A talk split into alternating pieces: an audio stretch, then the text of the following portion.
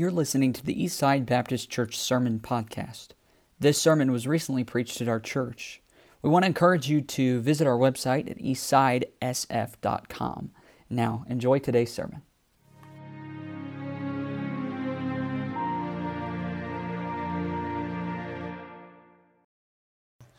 Well, good morning. Thank you for being here this morning. Uh, I've been looking forward to today. I'm going to drink some water real quick.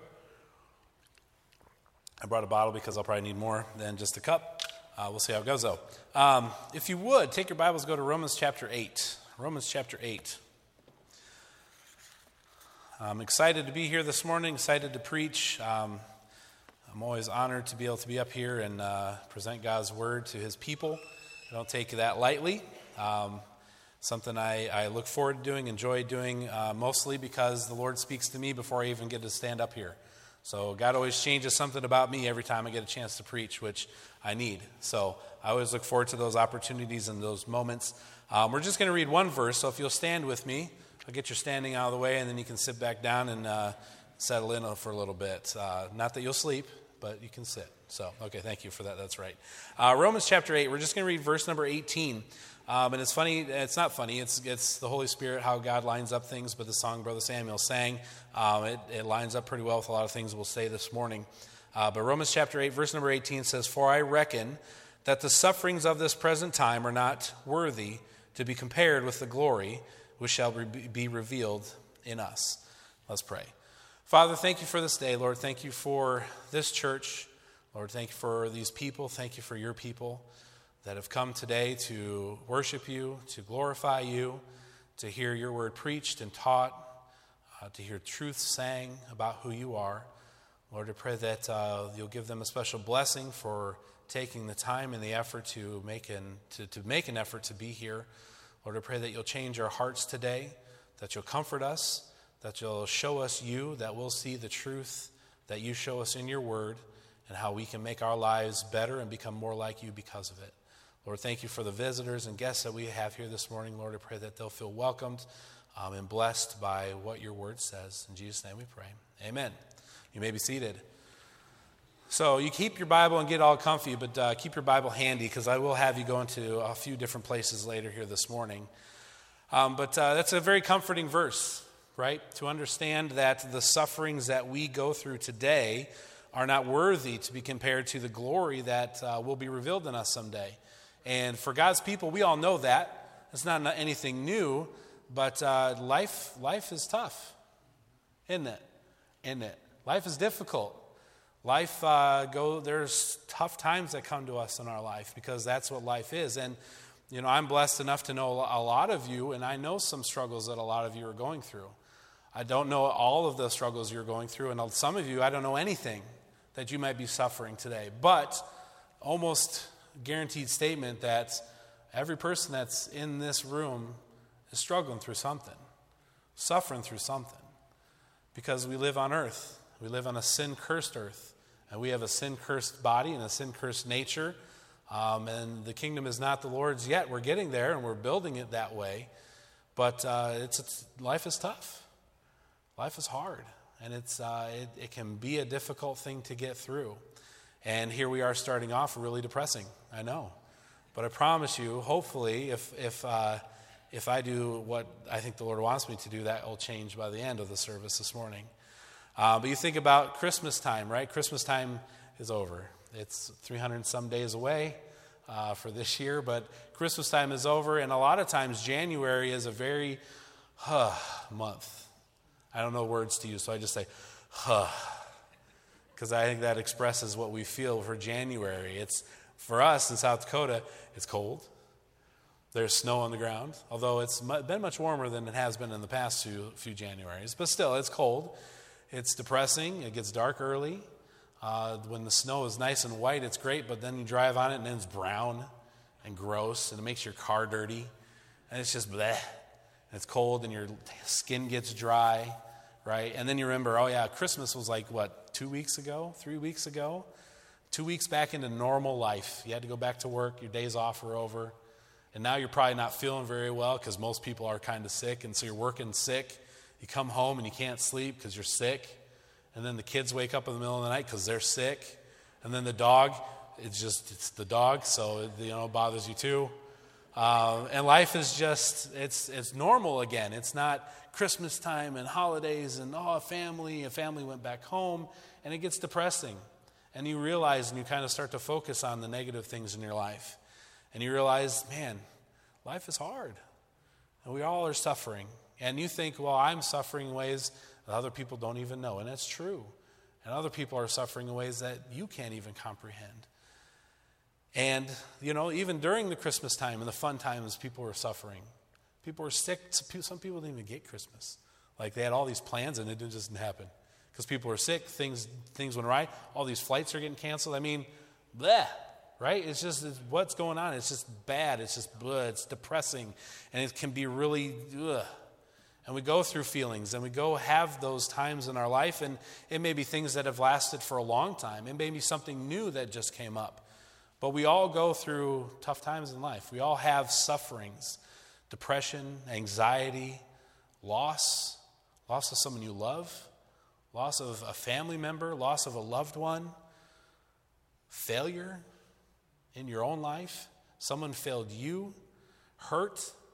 Someone might have hurt you with things that they've said, things that they've done, the way that they're living, hurts, persecutions right? We live in a, America and still one of the most free areas we can live for, for the Lord and for Christianity, but there are people all over the world being persecuted for doing what we're doing right now, for just having a Bible open and preaching truth. They're being persecuted for that. And maybe you're persecuted at your job. There's unfairness in our life, there's lack of answers that we really want or really need, answers that we must have, and they just aren't there and you don't know what to do. Loss, misunderstood. We're misunderstood. There's fear, there's anger, hate, suffering. This world is a scary, scary place, depressing place to be. And as we get through Romans chapter 8 here, this kind of verse 18 is a conclusion that Paul comes to talking about sufferings and talking about sin that brings that suffering. And it's a conclusion he comes to here in verse number 18. It's kind of like those, those stories in those movies that they give you the end and then they go all the way back to the beginning and tell you how we got there. That's kind of what we're going to do today. But Paul says in verse 18, we'll read it again, says, For I reckon, which just means I consider, I understand, that the sufferings of this present time, and there are sufferings, but they are not worthy to be compared with the glory which shall be revealed in us. So, as God's people, as Christians that call Him their Father, yes, there are tough times. God doesn't take those away because, again, we live in a sin cursed world, but there's something to look forward to. So, let's go back to what starts it all, though sin. Sin brings suffering. Sin is the cause of suffering. Without sin, we'd have no suffering. If this earth had no sin, if Adam and Eve hadn't sinned back in the Garden of Eden, this earth, we would have no suffering. It would be exactly the way God wanted it to be, His creation to be. It'd be perfect, be exactly the way He wanted it, and no sin would exist. However, that's not what we have. We have a, a, a, a planet cursed by sin itself. The Bible says the planet and all creation groans because of the travail that it's under, the sin that is here. And the problem is, sin is always going to be a problem. As long as we're here on this earth, sin will always be a problem. It'll be a problem in the world if we point out there in the world, but it'll always be a problem in us as Christians too.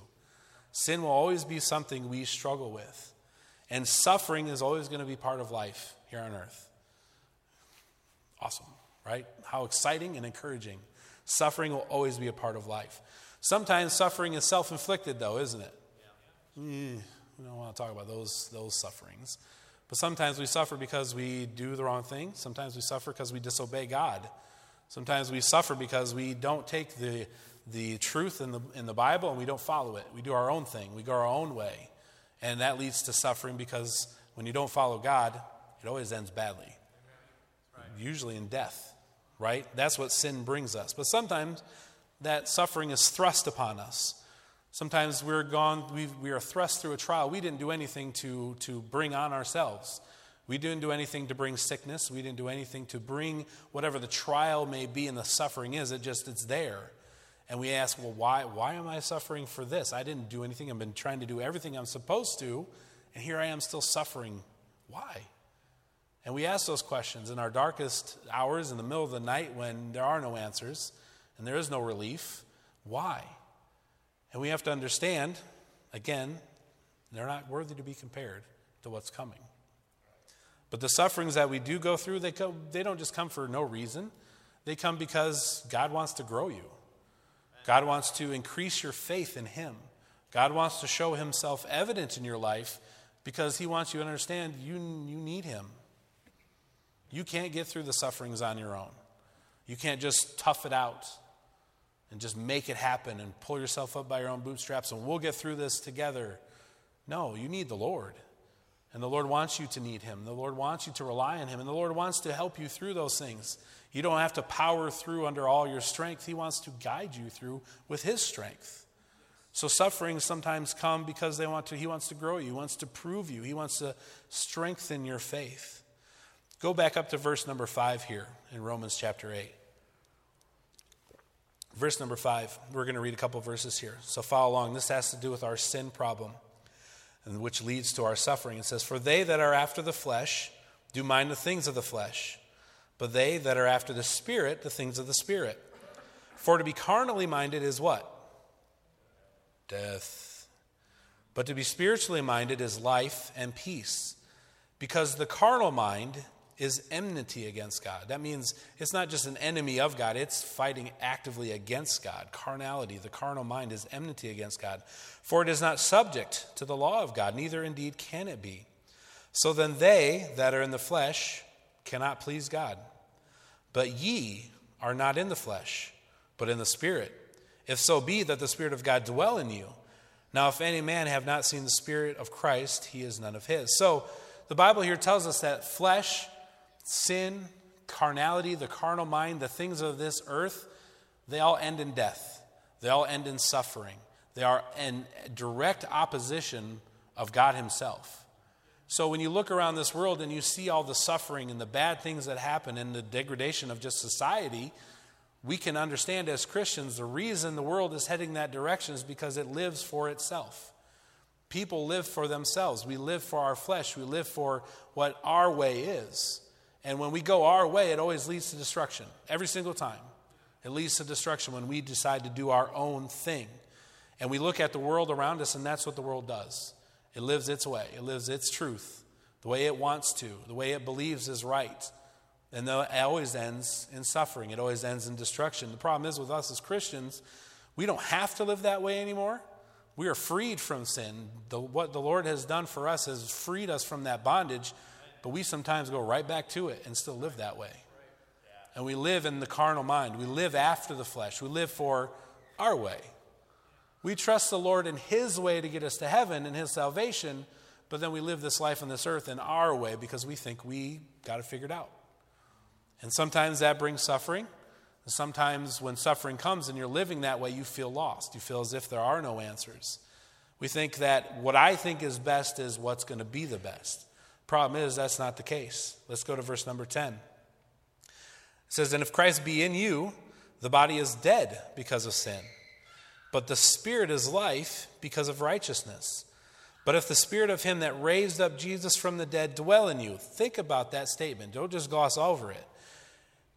But if the spirit of him that raised up Jesus from the dead dwell in you, the Holy Spirit who dwells in you, he that raised up Christ from the dead shall also quicken your mortal bodies by his Spirit that dwelleth in you.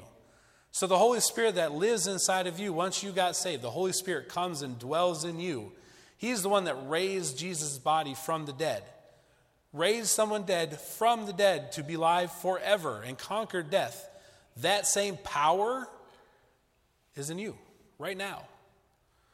But instead of re- relying on that power and living with the power, we kind of set it off to the side and go after our own way and live our own way go after the flesh. And it's a problem we always will struggle with. But you don't have to live that way. We're no longer debtors to the flesh, right? We are no longer bound by the flesh because of why? Go to number verse 14, and this is where it starts to turn a little bit and get a little bit better. For as many as are led by the Spirit of God, they are the what? Sons of God. For ye have not received the spirit of bondage, again to fear, but ye have received the spirit of adoption, whereby we cry, Abba, Father. The Spirit itself beareth witness with our spirit that we are what? The children of God. And if children, then what? Heirs. Heirs of God. And what? Joint heirs with Christ. If so be that we suffer with him that we also, may also be glorified together. So, once you're saved, once you accept what the Lord has done for you in his death, his burial, his resurrection to cover your sin, to save you from eternity in hell, and you put your faith in him, you are now a son of God. And when you're a son of God, you're adopted into his family. That means legally he has adopted you. You're not just a blood relative, you're also adopted. And if you do, like in our world, the legal works, adoptions, adopted children sometimes have more, more rights than even blood children do. So we are, we're born again into his family, we're adopted into his family, and then we're heirs. Heirs of God. Do you understand? Anybody here an heir? We're all heirs to somebody. Does anybody have like a king that you're an heir to the king? You're an heir to the throne somewhere? Somewhere over in this small country in Europe, you are a, an unknown heir to the throne of, you know, the small country of I, uh, nothing, I got nothing. Sorry. Thought something would come. The only thing that came to my mind was my name, and that's, well, who says that? Country, even though there's a country named after me, just say. I mean, I'm not to say who was around first, but there's a country out there called Chad. So, you know, talk to me when you have a country. Um, but we are heirs. we are all heirs of God. And, and the, the, the gravity that comes with that statement. And I mean, I've read this dozens and scores of times, but do you understand what that means? Do you understand what it means to be an heir of God? And not just an heir of God, what, we are joint heirs with Christ. God's only begotten Son. We are joint heirs with Him. Joint, that means side by side. We, we, we are worthy of the, of the inheritance that Christ gets. You are. If you're saved, you are a joint heir with Christ. What he inherits, you inherit. And we're going to look at that here in a little bit. But if we suffer like he did, right, which none of us have suffered like him, in our toughest, most difficult trial, the things that went through your mind when we talked about suffering here at the beginning, and when Brother Samuel was sing, singing, the things that you were thinking about, none of those compare to the suffering that Jesus went through in, in a few days as he was led to be crucified. None of us have gone through that suffering. But when we experience that, the similar suffering, we also get glorified with him. So that word heirs there, that word heirs means sharer by lot, or inheritor, possessor. And we have to understand one thing we're not heirs because of us, right? And this is what salvation, we have to understand for salvation too. We're not heirs because of anything I've done. I'm not an heir because of my merit. I'm not an heir because of who I am. I'm an heir because of my last name. I have no, no, no claim to any heir of God on my own because I'm nothing. But it's not purchased, it's not earned, it's strictly and exclusively because of the act of God. Amen. God alone makes heirs. Right? We're not born into it. We aren't earned it. We can't buy it. He makes heirs. He makes heirs by our putting our faith in what He has done. And by His work, we then become heirs. I'm going to read a couple verses here in Galatians, um, Galatians chapter 4, verse number 1 and 2. And so we understand this is where we are in our mind. We are heirs of God. Okay, if you're saved, if you put your faith in Christ for your salvation, you're now part of the family, you're an heir of His. Okay, so that means you've got an inheritance coming. Okay, so that's, that's where our mind's going to be right now. So, Galatians chapter 4, verses 1 and 2. It says, Now I say that the heir, as long as he is a child, differeth nothing from a servant, though he be Lord of all, but is under tutors and governors until the, until the time appointed by the Father. So we are heirs, right? Heirs of God, children, sons of God. We are heirs, joint heirs with Christ. But like it says here in Galatians, heirs that are children, they, they don't just be like, all right, I'm heir to the kingdom, give it all to me, I get it all now right? Children, you can't just, they, don't, they aren't able to do that. They still have a lot to learn. They're, they're ruled by tutors and governors until the time appointed by the father when they then receive the inheritance. So we are those heirs right now. That is our standing on this earth. Our standing on this earth is, is heirs, yes, heirs to the throne, heirs to eternity, heirs to everything that God has for us. But while we're here on this earth, we have a lot to learn. And this time here on this earth, um, sufferings are going to come.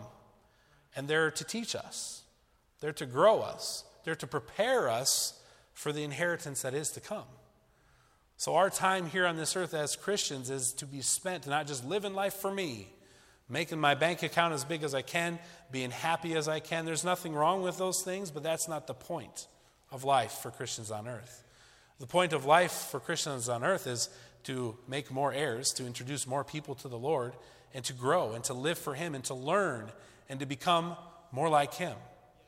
Our goal, the Father's goal for us, is to become more like His Son, to become more like Christ. And if we're living for self, that's exactly opposite of how Jesus lived His life. We're supposed to live for others and live for Him. So that's our position here on this earth as heirs. And you know, when you you're like, great, I'm an heir. Oh, but I don't get anything. Okay, okay, so I'm heir in name only right now. You know, it's like, okay, well, that's a little less exciting than you presented it to be. I kind of feel misled, and that's understandable. But understanding the thought that those sufferings, that doesn't take suffering away, does it? It doesn't make suffering even feel better necessarily. I mean, if you think about it, it should. But if we're going to be honest with ourselves and how we typically act, we're pretty selfish, even at our best. And uh, knowing we're heirs of the good things to come, but we don't get it now, doesn't help my suffering today. I won't say that out loud because that seems uh, very rude. It seems very prideful, but that, that's what I say here and in here. And I'm guessing you're probably a little bit like me, and, and we have those thoughts about ourselves. So when it comes to being heirs, the thing that makes that brings hope, right? That brings happiness. The hope of those heirs, the happiness that those heirs have knowing what's coming, is because they know what the inheritance is. They know what the inheritance that they're getting someday is, and so they work hard. So they learn. So they, they, are, they put themselves in subjection to the tutors and governors because they know what's coming. And so they live like heirs, even though they may not have it, they live like it because they know. And I think oftentimes as Christians, we, we forget what our inheritance is. And so we don't live like heirs on earth, we live like spoiled children. We live like what we do what we want. We live the way we think is best, and we don't live like we're heirs of God.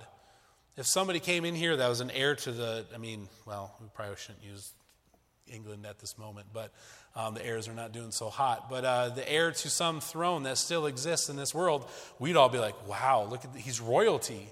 And we would treat him with respect. We'd be in awe of him coming in, and he would present, or she would present themselves in a way that you would be like, they're, they're heir to a throne.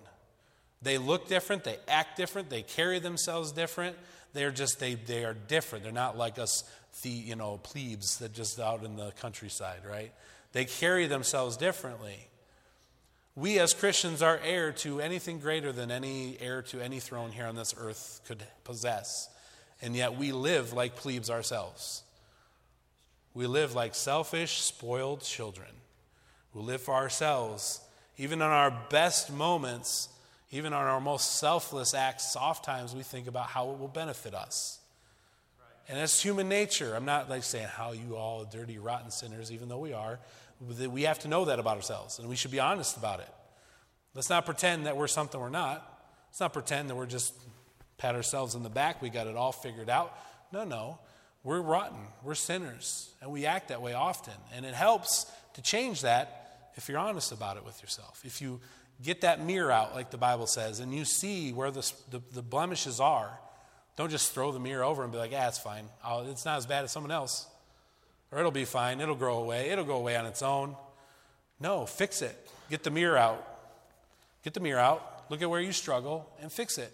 With the Holy Spirit's power and help, fix the things you struggle at. Don't live like spoiled children. So, if we're going to be heirs of God and heirs of what everything is, what is our inheritance then? Maybe if we understand what our inheritance is, we'll live differently. We'll behave differently. Uh, let's go to a few. Yeah, your Bible's ready? Still, still awake? Okay, let's go to Psalm. Psalm chapter 16.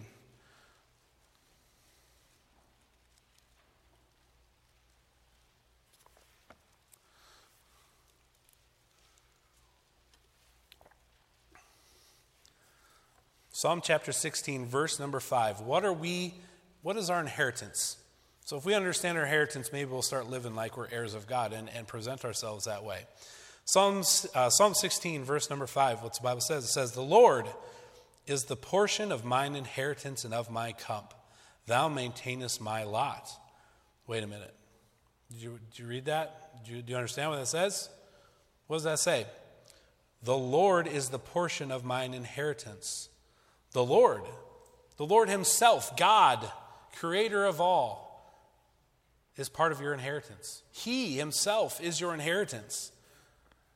You're like, oh, okay, a person. No, the God, the one and only God, the ruler, the one that you're here for, the one that you claim to come to church to worship, the one that you claim is your Lord, the one that you claim is your Savior, the one that you claim has changed your life. In word, you claim that. He's part of your inheritance. He is part of what is coming to you, what is your what you're going to live with for all eternity. The Lord Himself. We're like, well, that's not a treasure chest. No, it is not. It's better. Amen. The Lord is better than any treasure chest. Because if you're thinking it's not a thing, a tangible thing, you're thinking about the present. You're thinking about an inheritance here on earth that's going to buy you uh, a nice car and pay off your house. The Lord doesn't care. I mean, He cares about those things because He cares about you, but He doesn't care about those things. He cares about eternity, He cares about your soul. The Lord is our inheritance. Go to Hebrews. Hebrews chapter 1.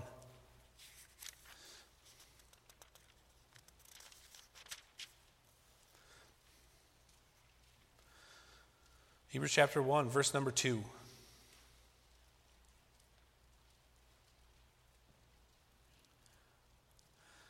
Hebrews 1, uh, chapter 1, verse number 2 says, Hath in these last days spoken unto us by his Son, whom he hath appointed heir of all things, by whom also he made the worlds. Hold on, let's back up here. So we're talking about his Son. Who's his Son? Jesus. Jesus. God's Son is Jesus. So Jesus, whom he hath appointed what heir of what? All things. All things. Jesus is appointed heir of all things. Now hold on. What did we talk about being heirs with Jesus? What's our relationship in heirs with Jesus? Does everybody remember? Go back to Romans 8, verse number 17. If you still got your finger there, it says, And if children, then heirs, heirs of God, and joint heirs with Christ. So if Jesus is heir of all things, everything, he's heir of all things, and we are joint heirs with him, what does that thereby make us? Heirs of everything. Do you understand? God is painting us a picture. He's painting his people a picture of what is to come. Because he's going to compare it, or attempt to compare it, Paul is, to the sufferings we go through today, to the life on this earth. So he says, You're inheritance, you're heir of God. First of all, I mean, just stop there. That's enough. You're part of God's family. We don't deserve that. But not only that, now you're part of his inheritance. You, and you get him as your inheritance. And everything that Jesus gets as his inheritance as the only begotten Son of the Father, we also are partakers of because we're joint heirs with Christ. Wow. Do you, does that get through? Does that get through here? More likely. Go to Revelation. Revelation chapter 21.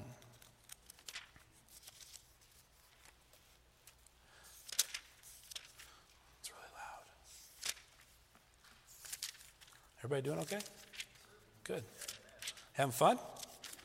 I'm having fun. Revelation chapter 21, verse number 7. Okay. He that overcometh shall inherit all things and I will be his God, and he shall be my son. Now, guess who's overcoming all things at the end of time? When sin is defeated, the devil is defeated, death is defeated, to rise no more, a new heaven and a new earth. You know who are the people that overcome? His people, God's sons, God's children. They are the overcomers. We are the overcomers. And what are the overcomers inherit? All things. All things. All things. The, the importance of that is huge. We overcome through Jesus and we get all things. Go back to verse number 3 of the same chapter. Revelation 21, verse number 3. said, I heard a great voice out of heaven saying, Behold, the tabernacle of God is with men, and he will dwell with them, and they shall be his people, and God himself shall be with them and be their God. Remember, the Lord is our inheritance from Psalm. The Lord is part of our inheritance. So now, when the new heaven and the new earth come, and you believe that is coming, right? You believe in a new heaven and a new earth. You believe that the planet we are standing on will burn with fire and God will create a new heaven and a new earth that we will live on for all eternity. You believe that? because that's what the Bible says. Now he says, when this new earth and this new heaven are created, God himself will come down and he will live with us. He'll dwell with us. He'll be, he'll, he's our God and he always will be our God, but it says that he will, he will be with us, he will dwell with them, and they shall be his people, and God himself shall be with them.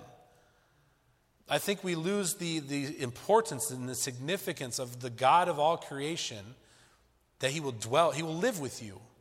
The Holy Spirit lives with us already, but you will tangibly see the Lord. And He will live with you, He will dwell with you, He will be your God, and you will be His people. That is eternity. That is what happens when everything is over. That's what happens to God's people. They are His people, they dwell with Him, He dwells with us. What's verse number four say? And God shall wipe away all tears from their eyes. There shall be no more death, neither sorrow, no crying, neither shall there be any more pain, for the former things are passed away. Sounds like suffering, doesn't it? So when God is our God and He dwells with us, He Himself will end suffering. It will no longer exist. So just the absence of negative alone is an inheritance worth having. But then also to have all things on top of that, we're inheritance of everything that God has. Verse, uh, go to Revelation chapter 3.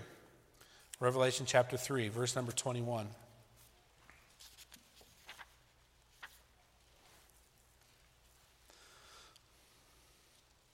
Revelation 3:21 says, "To him that overcometh, already solidified who that was, will I grant to sit with me in my throne, even as I also overcame and am set down with my Father in his throne.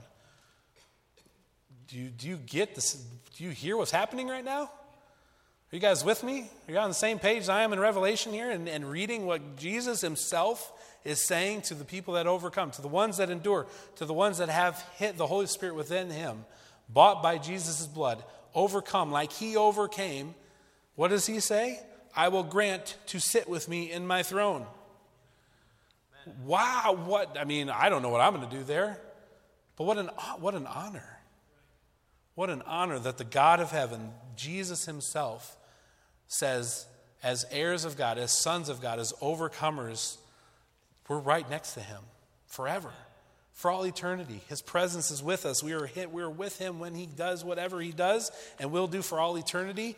You're going to be right there next to him the entire time. Is, is the sufferings of this present time starting to dwindle just a little bit? Or is it starting to lose its importance and its oomph in our life? So, if that is the case, if now we understand we are heirs of God, we are joint heirs with Jesus himself, and some of the things we inherit, I mean, we could go through so many more verses about all the things that we inherit, and we'll talk about a couple more here in a second. The, now that we understand where we stand as far as eternity goes, what does that mean for suffering here on this earth? It doesn't change it, it doesn't go away, it doesn't take it away. It doesn't mean now you don't have to suffer anymore. Okay, but Matthew Henry wrote this statement, and I'm going to read it because I thought it was a really good statement. The question is so, what then of this suffering in this present time? Sufferings of this present time strike no deeper than the things of time and last no longer than the present. So when you think about your suffering, I'm going to read it one more time. Sufferings of this present time strike no deeper than the things of time and last no longer than the present. So, the worst things that happen to us in this life, the worst sufferings we go through, they only last as long as your time here does. And our time on this earth is like a vapor. I was making mac and cheese yesterday, because the Velveeta kind, I made both actually, but the Velveeta kind is really good. Making mac and cheese on the stove, and you get that, that water boiling, and that steam comes off. And you see it, it's there, it's present. You can feel it, it's hot, it's wet, but as soon as it gets just yay high off the stove, it's gone. That's your life on this earth. It lasts as long as the steam from a boiling pot of macaroni. Yeah, I like that. Um, it doesn't last very long, it's very short compared to eternity. And so when we understand the sufferings that are here that we deal with, they can't go any deeper than time. That's as far as they go. When the, the, whether it's intentional suffering given to us or just life is hard, it can last no longer than time. And time for us is limited. And it can last no longer than our present. When our present is over, that suffering is over. When our time is over, that, that suffering is over. And it's short compared to everything else. 2 Corinthians 4:17 says for our light affliction which is but for a moment worketh for us a far more exceeding and eternal weight of glory. A moment of suffering versus eternal glory. So if you I mean a moment is like a dot on a page and if you ever had those long printers that they all the pages went together and folded on top of each other, you know, with the holes on the side. So if a moment is a dot on that, eternity is the entire ream of paper, except for it never ends. So when you look at your suffering as a moment in time, it makes it a little bit easier to get through it. it Makes it a little easier because it gives you perspective. And again, you don't have to just brute force your way through it because the Lord is there with you. And He loves you and He wants to help you through that. And He wants to guide you. He wants to help you learn and grow through that dot on the page. But we have to let Him. We have to want Him to. We have to ask Him to. He's not going to brute force His way into your heart, but He wants to be there and He wants to help you through it. A moment of suffering versus eternal glory. 1 Corinthians 2 9. But as is written, eye hath not seen, nor ear heard, neither have entered into the heart of man the things which God hath prepared for them that love Him. You might even have that verse memorized, but do you understand the scope of what that verse says? Think of all the amazing things on this earth that you've seen, that you've experienced, the awesome stuff. I'm taking my kids to Disney World next week. They've never been. Carter's, he's so excited he can barely contain himself. Gemma, she's going to lose her mind, right? Six years old, and she's going to see all these Disney princesses. She's just going to, she's, she's not going to speak English anymore. And if you've been to Disney World before, again, I, we can, you can have your opinion of Disney and all that, and I understand that, but try to understand the point I'm trying to make here. It's a magical place, it's a different world. And I, for those of you that have been there, and like I've been there before as a kid and as an adult, I tell my kids, you know, especially Carter and Madison, 15, he's almost 16 and 12, I'm like, you don't even understand what's, what, what you're about to see. Look, we've watched YouTube videos. No, no, no, no, no. We've seen Disney Plus, and they got this stuff. And no. When you walk in there, and you actually are there, and for Carter, sorry again, but when we walk in, we see the Millennium Falcon. You're not, yes, I know. You're not, you, I, our brains can't comprehend like the, the like tears flowing down our eyes and the, just the joy, the pure bliss of something we love so much, Mickey Mouse and Star Wars. And this is, these are things that man has made. These are things that in a hundred years will return to dust. And when this earth burns with fire, it'll burn right along with it because it means nothing. It lasts no longer than time itself, it's temporary. And there's nothing wrong with fun, there's nothing wrong with liking things at all.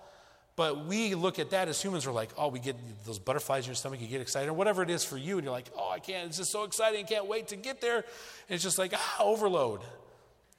But the Bible says, eye hath not seen, nor ear heard, neither has even entered into the heart of man. You can't even imagine. Like you couldn't come up with a pretend concept of the things which God hath prepared for those that love him. Amen. Like, do we, we read that and we get it, but we don't get it. We don't get it. I mean, it, and I'm trying to give an, an analogy of, of trying how to get it, and it still falls so far short because we can't imagine. I could know the most creative person in the world with the best imagination and the skills to make things happen couldn't build or make something as awesome as what God is preparing for us. That's what he's saying. The most creative human ever lived could never come up with something near to what he's got prepared for you, you specifically in heaven. Wow. Like, okay, so we're saved. We don't go have to go to hell. Uh, we're heirs and sons of God. We're part of the family. We're joint heirs with Jesus. We inherit all things, and you're making stuff for us that we can't even comprehend. eternity is going to be pretty good for those that are saved. I mean, I don't think we really understand how eternity is going to, it's going to be great. This life is going to be like, we're going to forget about it in a, in a moment. 1 John 3 2. Beloved, now are we the sons of God, and it doth not yet appear what we shall be, but we know that when he shall appear, we shall be like him, for we shall see him as he is. Now, there, again, God is going to be our God. He's, we are going to, he's going to dwell among us. When He comes back, it doesn't appear what we're going to be. We don't even know. We can't tell what we're going to be. We can't tell what is in store for us, but we do know that when He does appear, we will see Him. We, no one's seen Jesus here, right? Like, no one's had, a, had pizza real late one night and thought they saw Jesus. No one here has seen Jesus. No one on this earth has seen Jesus. We don't know what He looks like. He doesn't look like what the pictures you see are. Most likely, probably, def- no, most definitely, He doesn't look like that. We don't know what he looks like, but someday, when he does appear, we will know. You will see him because you'll be like him, or we will have our glorified bodies. I won't need these anymore. Kayla won't need her cool little scooter, scooter anymore. Her foot will be fine, right? We, man, you guys are really blurry. This is getting worse. Boy. I won't need those anymore. We won't need our medicines. We won't need things to help us get around. Our glorified bodies will have perfect the way perfect bodies the way God intended it for it to be. And we'll be like him and we'll see him for who he is. That's what's coming. That's what our inheritance is. That's what our future is. There are good things on this earth. There are pleasant things on this earth, and they are sweet. They are precious. But what we have not even been revealed from behind the curtain is so much more outshine the best thing that's on this earth. So, as I finish, suffering in this life is real. It's hard, it's painful, and it can seem to last forever. You can seem like there's no light at the end of the tunnel. But now, and I know you knew this before now probably, but now being reminded and knowing, like Paul, sufferings are short and concern only the body, which is temporal. The worst suffering is short and only temporal and only concerns your flesh. Glory is rich and bountiful and concerns the soul, which is eternal. They're not even worthy, like verse 18 says in Romans 8, they're not even worthy to be compared to one another. So while we take sufferings on this earth and it is our life and we make it huge, and it is huge to us today, understanding what is coming, understanding your standing in God's family, makes these big things that we have going in our life. It doesn't take them away. You still have to deal with it. Tomorrow, the problem you have, you still have to deal with. But the perspective of knowing what that is compared to what's coming, it doesn't even make it worthy to be compared. I mean, that's a big statement from a guy who went through a lot of sufferings in Paul. He says the glory, and he didn't see it yet either. But he knew what God told him. The Holy Spirit inspired him to write that the things that are coming, you can't, don't even compare your worst, worst years to the good that is coming, to the heirs of God that you're going to be. So without salvation, right? As we wrap it up, without salvation, without the Lord, what Jesus had done, washing away your sin, your suffering doesn't end with time. Your suffering doesn't end with the present. Without the Lord, without salvation, your suffering continues on through eternity. And it gets worse because you are separated from God forever. Without trusting in His work to save you from hell, that suffering continues. And the suffering on this earth can't be compared to that suffering either, but in a negative way.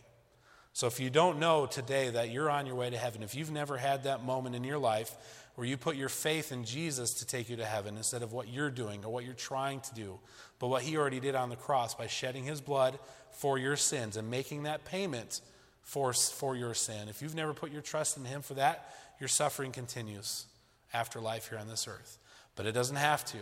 You can accept him today and accept his work and be born into the family of God, just like everyone that is saved, become a joint heir with Christ today. Your, your, your future changes, your standing changes today. And for the Christian, what do you struggle with? We all do.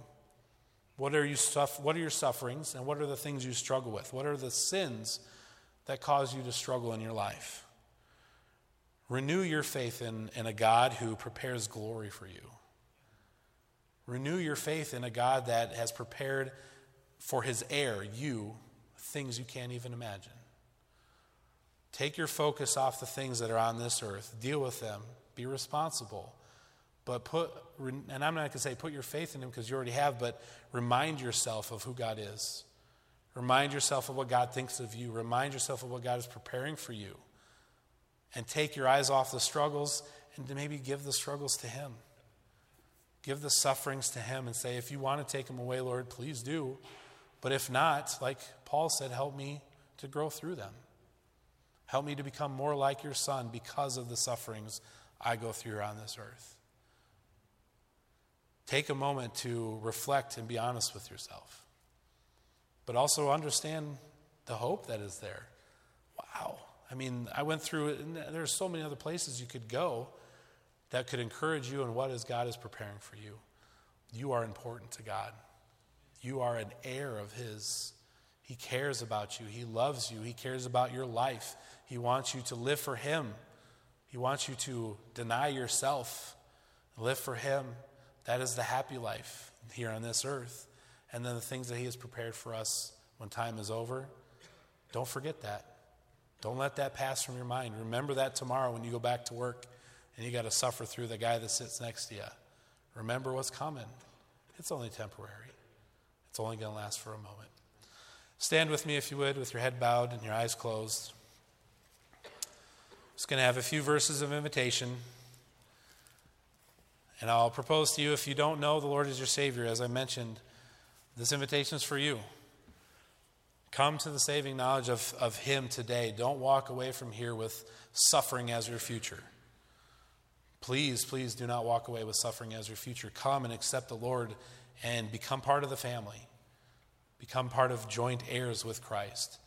And for you Christians, for us that are already saved, the tough times you're going through, I know you are. We all do. We all have things in our life that are difficult. Understand they are but for a moment. Understand God has got a much brighter future and eternity waiting for us that isn't even worthy to be compared to today. But I do know that doesn't take away the sufferings. So take a moment and give those to God. Renew your faith in Him and, and trust Him to help you through those things. Don't try to do it on your own. Ask Him to help you through it. And then if you've got something in your life, if you've got sin in your life, struggles in your life that may be preventing you from putting your faith in God because you're just trying to do it on your own, Root those out. Get them out of your life. Live your life for Him, not for self.